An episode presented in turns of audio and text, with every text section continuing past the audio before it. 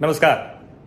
मेरे सामाजिक परिवार के सभी सदस्यों को यथोचित अभिवादन राम राम चुनावी यात्रा पर हूँ गुजरात में और गुजरात में अगर आप कारोबारियों से, उद्योगपतियों से अगर बात नहीं कर रहे हैं तो फिर गुजरात की राजनीति को भी समझना असंभव है। वो भले ही लगे कि उद्योगों से जुड़ा मसला है, उद्योगपतियों से जुड़ा मसला है, लेकिन गुजरात एक ऐसा राज्य है जिसने देश के दूसरे राज्यों में भी कम कंपीट करने के लिए उनके मन में इच्छा जगा दी। आज देश के दूसरे राज्य भी कह रहे हैं कि इन्वेस्टर समिट करो, रोज़गार लेकर आओ इन्वेस्टमेंट लेकर आओ। तो गुजरात के जो कारोबारी हैं, वो आज यहाँ कई कारोबारी हैं जिनसे हमारी यहाँ मुलाकात हुई। हम इन सबसे बात करेंगे और कोशिश करेंगे ये समझने की कि आखिर गुजरात के मुद्दे क्या हैं, नरेंद्र मोदी के रहते और नरेंद्र मोदी के मुख्यमंत्री से प्रधानमंत्री पद का सफ़र तय करने के बाद इस यात्रा में गुजरात और गुजरात के कारोबारी क्या सोचते हैं, पॉलिसी और पॉलिटिक्स को लेकर, उनकी क्या राय है? आज हमारे साथ कई उद्योगपति हैं अहमदाबाद के और यहाँ गुजरात चैम्बर ऑफ़ कॉमर्स से जुड़े हुए हैं सीआईआई से जुड़े हुए हैं।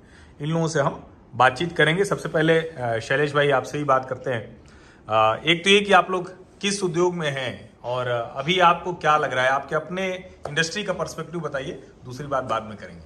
अभी हम इंफ्रास्ट्रक्चर कंपनी में भी है और हम एनवायरमेंट का भी काम कर रहे हैं और पहले केमिकल इंडस्ट्रीज़ भी थी। लेकिन अभी जो मोदी जी का जो इंफ्रास्ट्रक्चर हमको मिला है, इसकी वजह से गुजरात का चैम्बर ऑफ़ कॉमर्स का जब मैं प्रेसिडेंट था तो जीएसटी का इम्प्लीमेंटेशन हुआ था और मोदी जी का एक ही ख्याल था कि जो लोग बिल बनाते हैं, उनको जो बिल नहीं बनाते, उससे नुकसान है।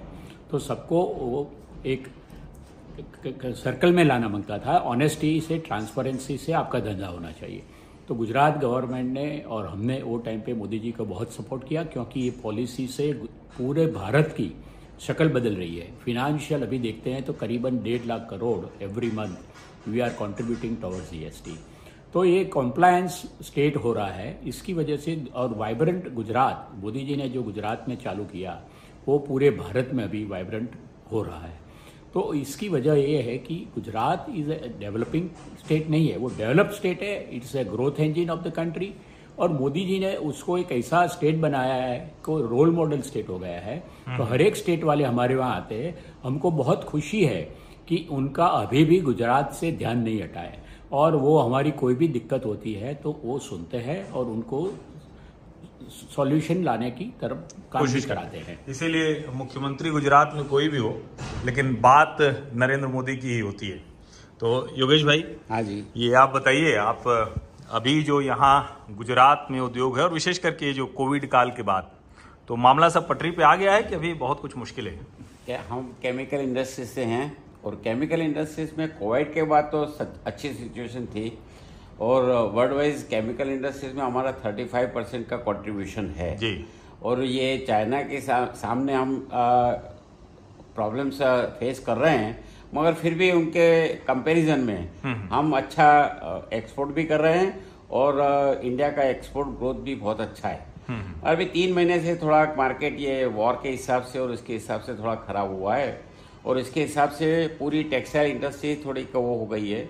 गैस प्राइसेस के हिसाब से फ्यूल का बहुत डिस्टर्बेंस है। हम्म, इसकी। वजह से कई टेक्सटाइल इंडस्ट्रीज़ अभी बंद हैं उनको अभी सर्वाइवल नहीं हो रही है। तो इसकी वजह से हमारा मार्केट थोड़ा डल पड़ा है मगर एक दो महीने के बाद ये मार्केट फिर से आप आएगा ऐसी आशा लग रही है।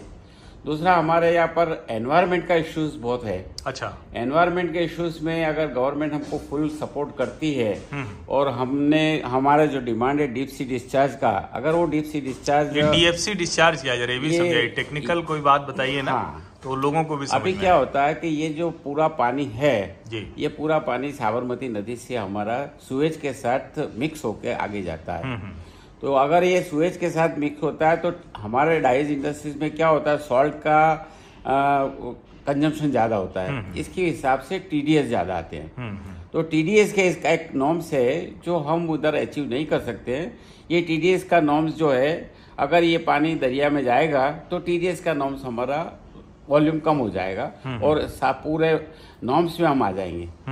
इधर आज 68 हमारे यहाँ पर सीईटीपी है कॉमन एफ्लुएंट ट्रीटमेंट प्लांट्स हैं। हम्म, हम्म। और वो कार्यरत हैं सभी। और हम्म। दूसरे स्टेट के कंपैरिजन में बहुत अच्छा काम कर रहे हैं और पूरा सीईटीपी से पानी मेगा पाइप फिर भी इंडस्ट्री ज़्यादा है तो थोड़ा खतरा ज़्यादा रहता है ना पानी खराब होने का ज़मीन खराब होने का। वो रहता है मगर फिर भी आज अचीवमेंट बहुत अच्छा है।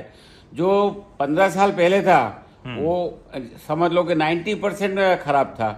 आज 10 परसेंट हो गया है। हम्म तो इतना अचीवमेंट सब सीईटीपी ने किए हुए हैं और इंडिविजुअली सीईटीपी जितने भी हैं इंडिविजुअली नॉर्म्स पे चलाते हैं या कोऑपरेटिव बेस पे चलाते हैं या कंपनी के बेस से चला रहे हैं। इंडस्ट्री वाले खुद ये चला रहे हैं। अभी आज की तारीख में ये कॉरपोरेशन में है तो कॉरपोरेशन में भी इंडस्ट्री का जो काम है वो उसी पे चला रहे हैं। तो इंडस्ट्री वाले ये काम आज की तारीख में कर रहे हैं। इंफ्रास्ट्रक्चर और ये कॉमन एफ्लुएंट ट्रीटमेंट प्लांट वो इंडस्ट्री चला रही है। अच्छा ये बताइए ये नरेंद्र मोदी 2014 में चले गए। मई 2014 में। हाँ। तो उनकी जो नीतियाँ थी 2001 में वो चीफ मिनिस्टर बने थे और उसके बाद 2014 मई में गए वो जब प्रधानमंत्री बन गए। अभी उसके बाद आनंदीबेन पटेल विजय रूपानी और फिर भूपेन्द्र भाई पटेल, पटेल। क्या है? नीतियों में पॉलिसी में कुछ फ़र्क है गुजरात में? नीतियाँ उद्योगों के लिहाज से। नीतियाँ जो नरेंद्र भाई ने बनाई है उसी हाँ। मुताबिक नीतियाँ चलती है। उसमें कोई डिफरेंस नहीं है। अच्छा। और उनके अनुरूप जो नीतियाँ है उसी नीतियों से ये आनंदी बेन ने भी काम किया है भूपेंद्र भाई ने भी काम किया है रूपाणी साहब ने भी काम किया है। और वो लोग उसी मुताबिक काम कर रहे हैं। और उनके फेत में ही काम कर। रहे हैं और बीजेपी की सरकार है तो फिर बीजेपी की सरकार वहाँ सेंट्रल में हो या यहाँ पर हो कोई फ़र्क नहीं पड़ता है। इससे उसी मुताबिक काम चल रहा है। मतलब चीफ मिनिस्टर जो बदलता है गुजरात में हाँ। वो सिर्फ़ पब्लिक परसेप्शन के लिहाज से बदलता है। जो गुजरात सरकार की पॉलिसी है या गुजरात में जो कुछ है उस लिहाज से बहुत बड़ा बदलाव नहीं होता है। हमारे साथ विनोद जी भी हैं और विनोद भाई से हम समझते हैं। विनोद जी सीआईआई से आप जुड़े हुए हैं? जी। जी। आपकी इंडस्ट्री कौन सी है? केमिकल इंडस्ट्री में? हम भी केमिकल इंडस्ट्री में हैं। अच्छा तो अभी क्या है गुजरात की पॉलिसी को लेकर? और ओवरऑल अगर हम कहें तो जो इकोनॉमिक आउटलुक के लिहाज से आपको क्या लगता है? सी गुजरात आपने भी एक बात बताई थी कि आप चीन भी बड़े साल बड़े वर्षों तक मेरा तो अगर थोड़ा वो 20 भी साल का मेरा कैरियर गिनूं तो मैं 10 साल चाइना में और 10 साल इंडिया में निकाला है मैंने अभी तक। मैंने दोनों कंट्री को साथ में डेवलप होते हुए उनकी नीतियाँ वहाँ क्या रही यहाँ क्या रही वी कैन कंपेयर इट अच्छा। अगर मैं गुजरात को कंपेयर करूँ गुजरात की बात करूँ तो गुजरात इटसेल्फ अगर इंडस्ट्रीज़ की बात करें तो एक मिनी चाइना है। क्योंकि आज हम पिन से लेके हेलीकॉप्टर से लेके टैंक से लेके सब कुछ प्रोड्यूस करते हैं जो कि चाइना करती है। अगर अपन बात करें गुजरात की तो गुजरात हमेशा से पॉलिसी ड्रिवन स्टेट रहा है। उसमें पॉलिटिकल कोई भी आए लेकिन जो एक पॉलिसीज़ जो नरेंद्र मोदी साहब जब सीएम थे उन्होंने जो एक एक दिशा दी है उसी को पकड़ के आगे बढ़ते जा रहे हैं हम लोग। और उसी में जो प्रॉब्लम आती है हम जाते हैं सरकार के पास सरकार उसको एक्सेप्ट करती है उसको बदलाव लाने की कोशिश करती है time to time policies change हो रही है। अच्छा। अगर बात करें कई पॉलिसीज़ की जैसे क्लाइमेट चेंज की बात की जैसे योगेश भाई ने बात की जब सीएम थे मोदी साहब तब उन्होंने climate change department Gujarat government में पहली बार खोला गया था। जो कि पूरे विश्व में तीसरा स्टेट था रादर कंट्री भी नहीं थी अच्छा। जिन्होंने ये पहली बार 2007 में एक डिपार्टमेंट स्टैंड अलोन डिपार्टमेंट खोला गया था जिसके बेस पे अभी वो पंचामृत और उसकी बात करते हैं कॉप 26 में मतलब अगर आप स्टेट की बात करें जो दूरदर्शिता की बात करें विजन की बात करें मोदी साहब आज पंद्रह साल पहले सोच लेते हैं कि क्या आने वाला है दुनिया में क्या होने वाला है। उस हिसाब से इसीलिए जो उन्होंने नेट ज़ीरो कार्बन की बात की है नेट ज़ीरो एमिशन की बात की है तो वो कॉन्फिडेंस से बात कर सकते हैं, क्योंकि उन्होंने ये चीज़ गुजरात में इंप्लीमेंट की है और अब जब उनके हाथ में पूरे देश की सुकान है तो वो पूरे देश में भी इम्प्लीमेंट करवा सकते हैं। देश में इम्प्लीमेंट करवा सकते हैं। अनिल जी चूँकि हम लोग जब बात कर रहे हैं तो जीएसटी की अक्सर चर्चा होती है। ठीक है, बहुत आप लोग बात कर रहे हैं कि बहुत सी चीज़ें ठीक हुई, बेहतर हुई हैं। पिछली बार मुझे याद है कि 2017 का चुनाव जब मैं कवर करने के लिए आया था यहाँ तो सूरत को लेकर बड़ा हल्ला था कि सूरत के कारोबारी इस बार भारतीय जनता पार्टी की सरकार हटा देंगे। क्यों? क्योंकि जीएसटी का बड़ा नुकसान हो रहा है उन्हें। तो जीएसटी से तो आप लोग भी जूझते होंगे। हाँ बिल्कुल बिल्कुल। जीएसटी जैसा अ, इंडिया में टैक्स रिफॉर्म कभी नहीं हुआ ये आज़ादी के बाद में इससे अच्छा टैक्स रिफॉर्म कोई पॉसिबल ही नहीं है और बहुत अच्छा टैक्स रिफॉर्म है जीएसटी के लिए। इंडस्ट्री के लिए एकदम ईजी है और बहुत अच्छा टैक्स रिफॉर्म है। पर्टिकुलरली uh, एक्सपोर्टर्स के लिए बहुत अच्छा है टैक्स रिफॉर्म जैसे? जैसे क्या अच्छा है? मतलब अच्छा तो है। extra है। क्योंकि जब बुरा कहते हैं तो कहते हैं बुरा है। अच्छा है तो अच्छा है तो अच्छा क्या है? नहीं हमारे को पहले एक्सपोर्ट के अंदर जो टैक्स रिफंड मिलता था एक एक साल दो दो साल में मिलता था हमारे को। अभी हमारे को thirty two forty five days के अंदर हमारे को रिफंड मिल जाता है। बिना अच्छा। कोई और कोई डॉक्यूमेंटेशन देना पड़ता नहीं है। और ऑटोमेटिक हमारे अकाउंट में पैसा आ जाता है। वो एक बहुत बड़ा टैक्स रिफॉर्म है। हमारे पहले वैट लगता था एक्साइज लगती थी दो सरकारी डिपार्टमेंट लगते थे। अभी तो कोई सरकार जैसा है नहीं सॉफ्टवेयर ही होता है हमारे सामने। हम लोग डॉक्यूमेंट अपलोड करते हैं और डॉक्यूमेंट अपलोड करते ही हमारे को हमारे अकाउंट में पैसा आ जाता है। तो हम लोग जो हमारे जो सबसे बड़ी लाइबिलिटी हमारा जो पैसा लेने का होता है सरकार से लेना होता था। एक्साइज वाले से और वेट वाले से लेने का होता था। अभी वो हमारा खत्म हो गया। अभी हम तो सरकार के पैसे से बिज़नेस करते हैं हम लोग। सरकार के पैसे से बिज़नेस करते हैं। एक आपने शैलेश भाई। निकल अच्छा। गया इसमें से। करप्शन जो था वो पूरा निकल गया। तो जीएसटी से कैसे करप्शन निकल गया? जीएसटी से अकाउंट में डायरेक्ट आ जाता है पोर्टल से हम्म, पेमेंट किसी को हाजी जी करना नहीं पड़ता है और किसी के पास जाना नहीं पड़ता है। अच्छा। हम 20 तारीख को ये भरते हैं पोर्टल और पोर्टल अगर रेगुलरली सोफेस्टिकेटेड जो नॉर्म्स दिए उसमें भरा है। तो वो दस दिन के अंदर रिफंड आ जाता हम्म, है तो इसके लिए सरकार हम लोगों को इंडस्ट्री को किसी के पास उसके लिए जाना नहीं पड़ता है कि भाई हमारा रिफंड क्लेम कर दीजिए ये कर दीजिए वो कर दीजिए। किसी के साइन की ज़रूरत नहीं है।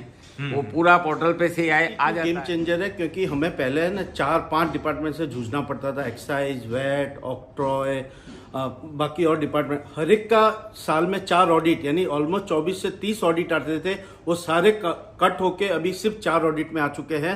मतलब आप सोच सकते हो कि हमारा कंप्लायंस का टाइम और कंप्लायंस का जो पैसा बचा है और अब तो ऑनलाइन हो जाने से और भी इजी हो गया, क्योंकि पहले हमको वैट से भी रिफंड लेना पड़ता था एक्साइज से रिफंड लेना पड़ता, हर डिपार्टमेंट दौड़ना पड़ता था एक्स्ट्रा एम्प्लॉय वो रखने पड़ते थे। उसकी जगह पे अभी सब कुछ ऑनलाइन हो जाने से बहुत ट्रांसपेरेंसी और कंप्लायंस आया। और जिस हिसाब से लोग ई वे ई इन्वॉइसिंग की बात कर रहे हैं, अभी दस करोड़ से पाँच करोड़ पे और आगे जाके एक करोड़ पे आएँगे तो आप देखोगे कि एक जो इकोनॉमी है, पूरी ट्रांसपेरेंट हो जाएगी।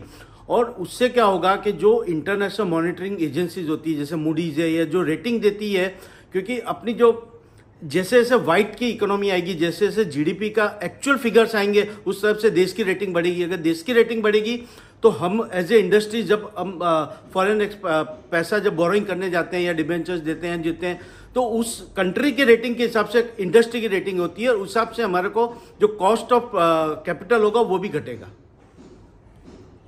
जीएसटी के आने के बाद कि सेम लेवल प्ले फ़ील्ड हो गया है कि जो इवेजन करके टैक्स करके, चोरी करके हमसे जेन्यून व्यापारी से कम भाव में माल बिकते थे। अभी क्या हुआ कि जीएसटी के आने से कोई भी चीज़ दो नंबर की होने की बंद हो गई है। तो सेम लेवल प्ले फ़ील्ड होना है तो जो ऑनेस्ट एंड ट्रांसपेरेंट ट्रेडर है इंडस्ट्री वाले, उनको बहुत बेनिफिट हो गया। और इसकी वजह से जो morale of the industry has but stop and this is going to invite foreign investment also in our country Gujarat में लेबर का प्रॉब्लम बिल्कुल मिनिमाइज है। ऐसे ज़्यादातर कोई पर लेबर यूनियन नहीं है। दूसरे स्टेट में आप जाओगे तो दूसरे स्टेट में आपको लेबर यूनियन मिलेंगे। उनसे वो सेटअप करना पड़ता है। यहाँ पर ऐसा कोई है ही नहीं कि जो लेबर यूनियन ज़्यादा हो और कहीं पे भी जाके हड़ताल कर दी और वो हो गया। तो ये लेबर का प्रॉब्लम भी कम होने की वजह से इंडस्ट्री आती है इधर। तो ये भी एक इंडस्ट्रीज़ को मतलब लेबर यूनियन इसलिए नहीं है कि प्रॉब्लम्स नहीं है। हाँ या प्रॉब्लम नहीं यस अच्छा। और इंडस्ट्री खुद उसका प्रॉब्लम सॉर्ट आउट कर लेती है और सॉल्व हो जाता है। तो इसकी वजह से क्या कि लेबर यूनियन आते ही नहीं है। और लेबर को क्या चाहिए? उसको पैसा चाहिए। उसको पैसा समय से मिल जाता है और उसको जो पैसा नक्की किया वो मिल जाता है तो वो लेबर यूनियन में जाने से रुकता है। तो लेबर यूनियन का यहाँ पर कोई प्रावधान ही नहीं है। गुजरात वैसे तो मैन्युफैक्चरिंग सेक्टर के लिए बहुत जाना जाता है लेकिन जो फाइनेंशियल सेक्टर है सर्विस सेक्टर है उसको लेकर भी गुजरात एक तरह से कहें कि अपनी कोशिश कर रहा है कि हम उसमें आगे बढ़ें और जैसे कल बात करते हुए किसी ने कहा कि वो अ, कोशिश है कि गिफ्ट सिटी में मुंबई आ जाए पूरा। तो क्या है मतलब ये गिफ्ट सिटी को आप लोग कैसे देखते हैं? सिर्फ़ कुछ फाइनेंशियल इंस्टीट्यूशंस तक देखते हैं या क्या कुछ आपको लगता है? आपने कहा कि गिफ्ट सिटी सिर्फ़ मुंबई आ जाए। हमारे तो इच्छा है कि सिंगापुर हांगकांग लंदन सभी आ जाए और आ जाएँगे।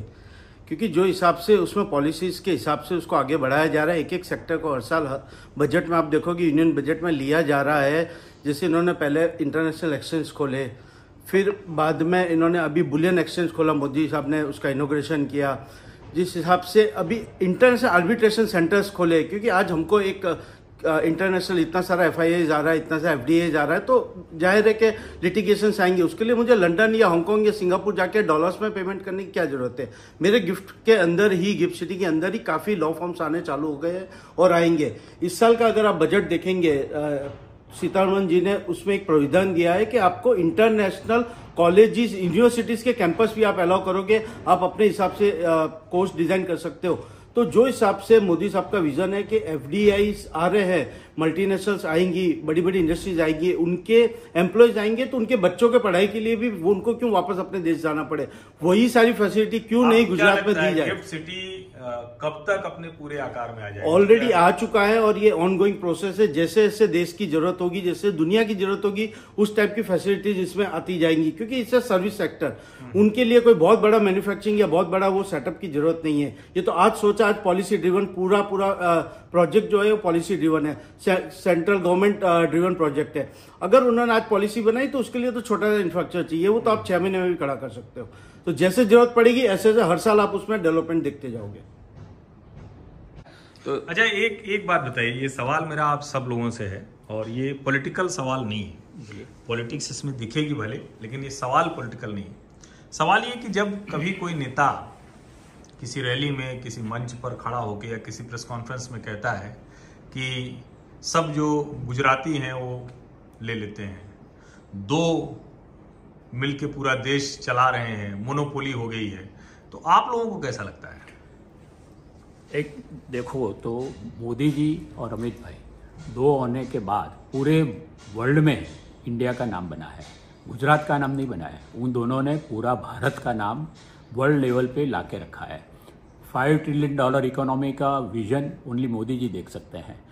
अभी तक की गवर्नमेंट थी वो खाली पॉलिटिकली इंडिया को ही काम कर रही थी। ये इंटरनेशनल पॉलिटिक्स में अभी इंडिया का देखो हमारा जयशंकर साहब जाते हैं फिर भी दुनिया के बड़े देश के लोग उनको डायरेक्ट मिलते हैं। हम्म। वो ऐसे नहीं देखते कि पीएम नहीं है और वो बोल्डली कुछ भी बोल सकता है।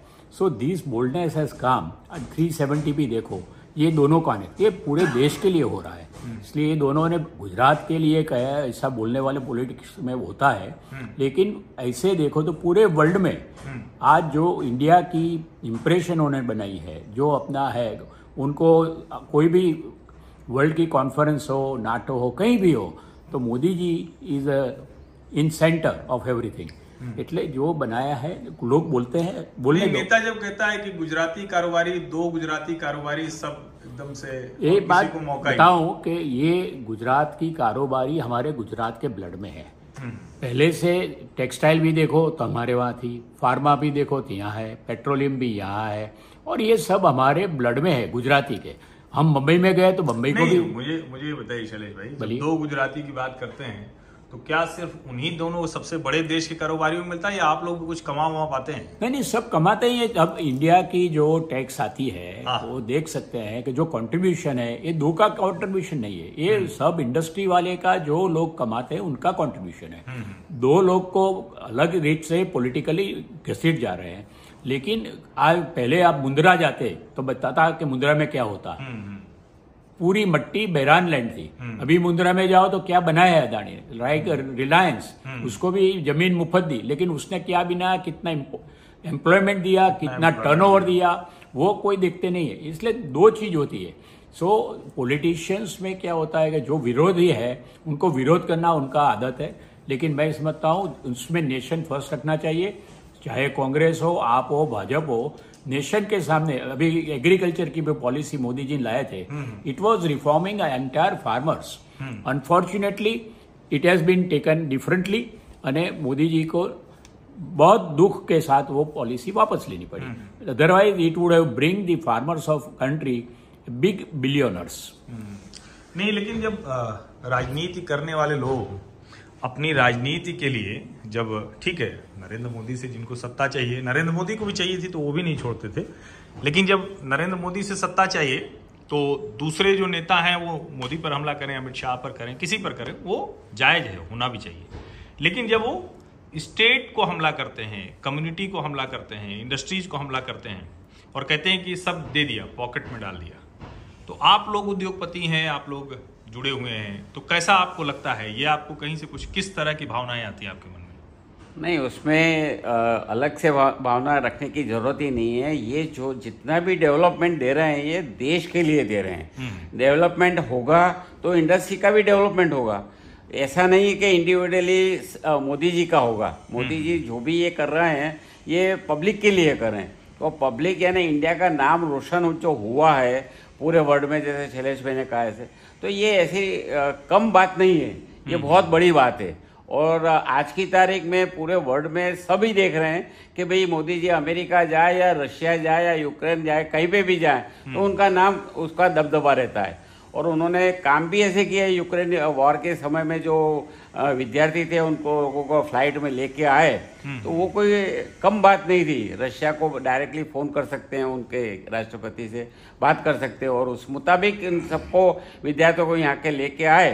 तो वो नेशन के लिए और देश के लिए काम कर रहे हैं। गुजरात में क्या जो इंडस्ट्रीज़ हैं उद्योग हैं वो रोज़गार दे पा रहे हैं लोगों को यहाँ के या रोज़गार यहाँ हंड्रेड परसेंट हंड्रेड परसेंट दे पा रहे हैं। यस यस आपको नहीं लगता कि रोज़गार कोई मुद्दा है यहाँ? नहीं रोज़गार का मुद्दा बिल्कुल नहीं। बेरोजगारी नहीं है मुद्दा? नहीं नहीं। क्या आप लोगों को भी ये लगता है विनोद भाई? आपको भी लगता है कि रोज़गार मिल रहा है लोगों को और मुद्दा नहीं है ये या ये चुनावी मुद्दा है? गुजरात अगर आप बात करें इंडस्ट्रीज़ लैंड जो है बरसों से नहीं आज कई दशकों से हमेशा माइग्रेंट लेबर्स का घर रहा है। फ़र्स्ट चॉइस रही है इंडिया के अंदर।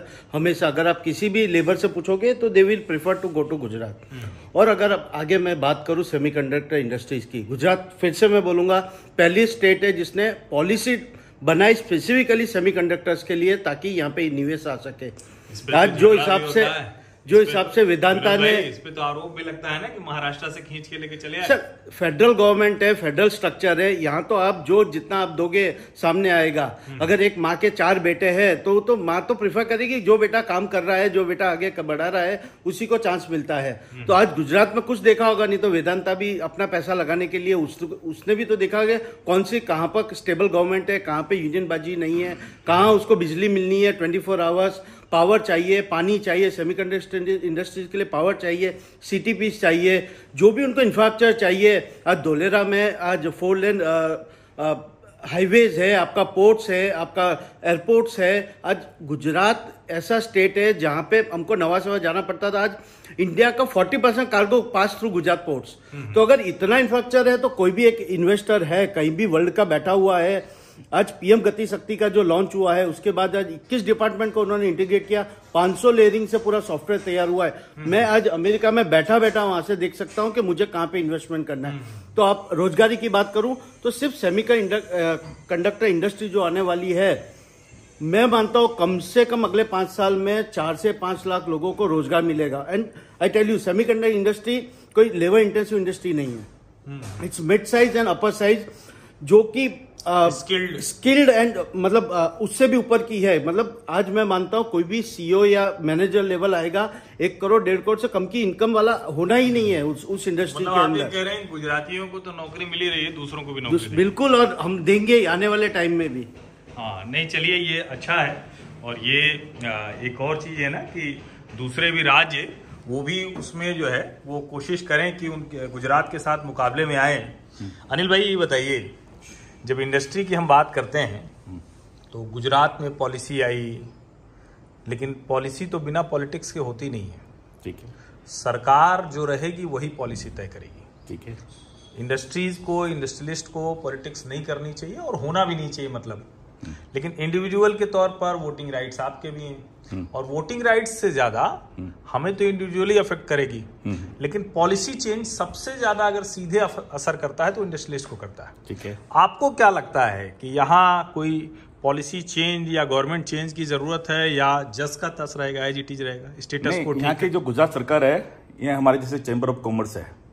वो हमारे उनको उनको फीडबैक देती है। हम्म। तो सरकार इंडस्ट्री से कुछ कई पॉलिसी से चेंजेस करती है। तो ऑटोमेटिकली इंडस्ट्री के लिए फेवरेबल ही होता है मतलब।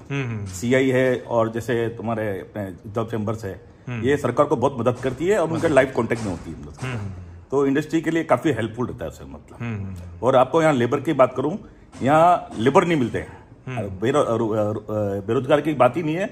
आपको यहाँ रोकड़ी के अंदर सात सौ आठ सौ रुपए में भी लेबर नहीं मिलता यहाँ हाँ। तो यहाँ पे प्रॉब्लम लेबर का है। यहाँ आदमी नहीं मिलते नौकरी के लिए मतलब। काम करने के लिए काम करने के आदमी नहीं मिलते हैं मतलब। हाँ। बेरोजगारी का शब्द यहाँ पे बिल्कुल ज़ीरो सब्जेक्ट है यहाँ पे मतलब। हाँ हाँ। आपको आदमी है वो उसकी चॉइस पे नौकरी करता है। उसको फोर्स नहीं है नौकरी करने के लिए। आपके दिन सात दिन नौकरी करेगा वो छोड़ के कहीं और चीज़ अपॉर्चुनिटी वहाँ चला जाएगा। यहाँ पे ये स्टेटस है यहाँ पे नौकरी का। तो अभी अ, मतलब एक तरह से कहें कि जो मैं कह रहा हूँ कि पॉलिसी पॉलिटिक्स जुड़ा हुआ है। तो आप लोगों को जो अभी नया चल रहा है कि बहुत लंबा समय हो गया इस सरकार को, और भारतीय जनता पार्टी की सरकार है, नरेंद्र मोदी रहे, फिर तीन मुख्यमंत्री और हो गए। तो बदलाव भी होना चाहिए क्या? सत्ताईस साल हो गए भाजपा की सरकार को, और यहाँ केजरीवाल बहुत हल्ला मचाए हुए हैं। आप लोग कैसे देखते हैं केजरीवाल को? नहीं, अभी कोई बदलाव की कोई ज़रूरत ही नहीं है। हल्ला बोल रहे हैं तो बोलने दो उनको हल्ला बोलेंगे, उनका हक है। तो उसमें उनको मिलता है कि नहीं मिलता है वो उनकी चॉइस है। हाँ, हाँ। मगर भाजपा भाजपा की सरकार जो है वो अच्छा काम कर रही है और यूनिटी में काम कर रही है तो उसको आना ही चाहिए और वही आएगी ऐसा लगता है। शैलेश भाई? साहब केजरीवाल की जो बात कर रहे हैं वो रेवड़ी कल्चर है। गुजरात की पब्लिक वो कोई हिसाब से एक्सेप्ट नहीं करने वाली है। क्योंकि जो टैक्स पेयर्स है तो हम ऐसा मानते हैं कि टैक्स पेयर्स का पैसा देश के लिए यूज़ होना चाहिए। इसे मुफ़्त देने की जो आदत बहुत गलत है। ये आदत से पूरे देश की इकोनॉमी साफ़ हो जाएगी। तो हम बहुत स्ट्रांगली बिलीव करते हैं कि आप हाँ उनको जॉब देने में करो कुछ। कोई भी, मदद करो ऐसा, लेकिन मुफ़्त देने की जो बात कर रहे हैं, वो एकदम गलत चीज़ है। पार्टी फंड से मुफ़्त देने का चाहिए टैक्स पेयर्स मनी से मुफ़्त देने की बात नहीं ये कमाल कर रहे हैं। फंड वो जुटाने के लिए करते हैं कि आपको दे देंगे मुफ़्त। में वो तो इसलिए करते हैं कि उनकी पार्टी में फंड आए थोड़ा कुछ हाँ, भरे आप आप उसको कर वो सरकारी खजाने से जाता है। हाँ, तो आपको क्या लगता है विनोद भाई? ये जो नई राजनीति की बात आम पब्लिक जो है उसको क्या मतलब है? रोटी कपड़ा मकान दो वक्त का खाना और रोजगारी मिले और आराम से अपनी ज़िंदगी जिए। बीवी बच्चों के साथ में साल में एक दिन छुट्टी बिताए सभी चीज़ तो आज पिछले 20 साल 25 साल से गुजरात में मिल रहा है तो फिर क्यों हमें पॉलिटिकल चेंज चाहिए?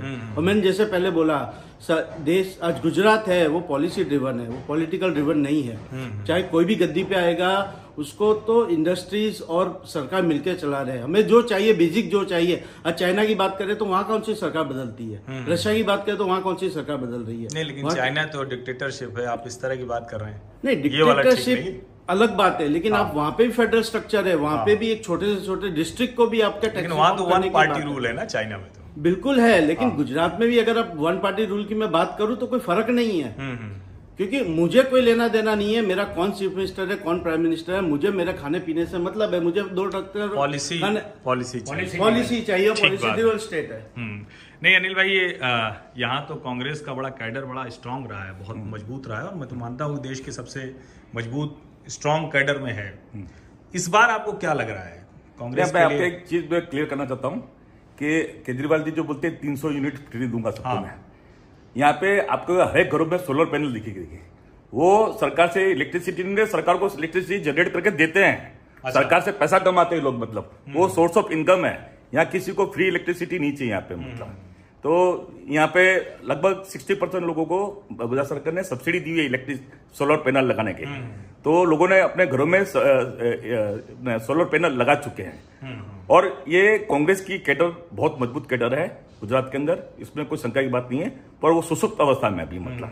वो लोग ऊपर का जो टॉप लीडरशिप है इसके चक्कर में पर इनका स्ट्रॉन्ग कैडर है ये पक्की बात है।